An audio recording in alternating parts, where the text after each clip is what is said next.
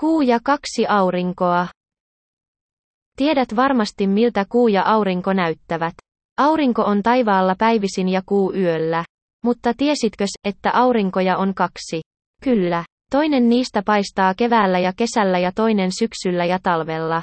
Nyt kerron sinulle kuun ja kahden auringon tarinan. Kauan sitten taivaalla loistivat kolme taivaankappaletta yhtä aikaa, eikä yksikään niistä koskaan levännyt. Koskaan ei ollut pimeää, koska kaksi aurinkoa valaisivat taivasta myös öisin. Koskaan ei ollut kovin kirkastakaan, koska kuu oli aina luomassa varjoaan taivaalla. Maa, kasvit, vesi ja kaikki olivat harmaata. Värejä ei näkynyt missään. Ihmiset olivat tottuneet elämään näin, eikä kukaan ihmetellyt asioiden laitaa. Eräänä päivänä asiat kuitenkin muuttuivat. Koska kaikki kolme, kuu ja molemmat auringot, paistoivat kaiken aikaa, alkoivat ne väsyä olemaan aina taivaalla. Tämä on raskasta, huokaili kuu. En kohta jaksa enää paistaa, valitti Aura, auringoista ensimmäinen. Sama juttu, minua väsyttää, vaikeroi Orion, auringoista toinen. Meidän pitää tehdä asialle jotain, ne totesivat. Niinpä kuu ja auringot sopivat neuvonpidosta, jonka tarkoituksena olisi löytää ratkaisu tilanteeseen. Neuvottelupäivä koitti ja kuu, aura sekä Orion vetäytyivät taivaalta ja alkoivat neuvottelemaan. Ihmiset, eläimet ja kasvit hämmästelivät tilannetta ja huolestuneina ihmiset kyselivät toisiltaan. Minne ne menivät? Palaavatkohan ne koskaan takaisin? Miten meidän nyt käy? Kukaan ei tiennyt vastausta. Neuvottelut kestivät kolme päivää. Lopulta kuu ja auringot, Aura ja Orion pääsivät sopuun asiassa. He sopivat, että kuu saisi paistaa öisin ja auringot päiväsaikaan. Aura saisi paistaa puolet vuodesta ja Orion toisen puolen. Lopun ajan kaikki kolme saisivat vuorollaan levätä taivaanrannan takana ja kerätä voimiaan. Sovinnon jälkeen ensimmäisenä taivaalle kipusi Aura. Se ei ollut koskaan pitänyt harmaasta väristä, eikä hämärästä ja päätti siksi loistaa kirkkaana ja värittää kaiken.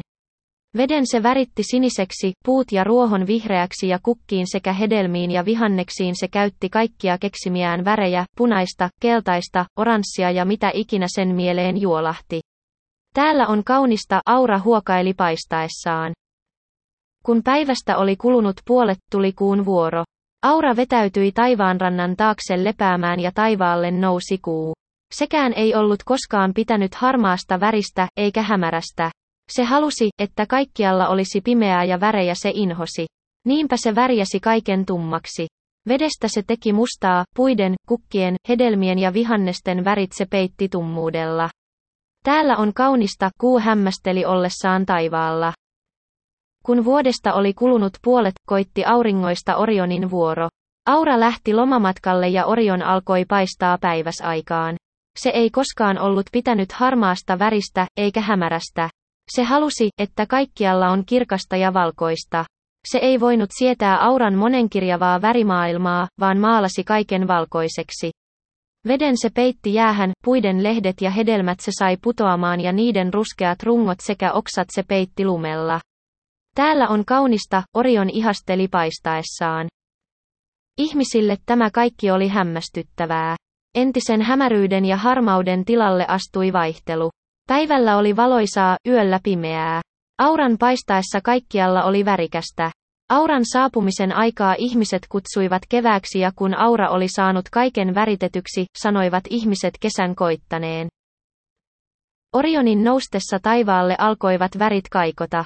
Kun lehdet putoilivat puista, sanoivat ihmiset, että syksy on tullut. Pian sen jälkeen maan ja veden peittivät lumi ja jää. Tätä aikaa ihmiset kutsuivat talveksi.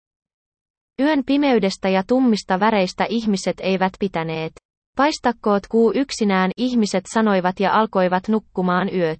Auran värikkyydestä ja lämmöstä pitivät monet ja riemuitsivat, kun koitti kevät ja aura nousi taivaalle. Toiset taas nauttivat lumesta sekä jäästä ja ilakoivat, kun Orionin vuoro paistaa koitti syksyllä. Näin taivas sai järjestyksensä ja ihmiset päivärytminsä ja vuodenaikansa. Kuu ja molemmat auringot Aura ja Orion ovat siitä asti paistaneet sulassa sovussa.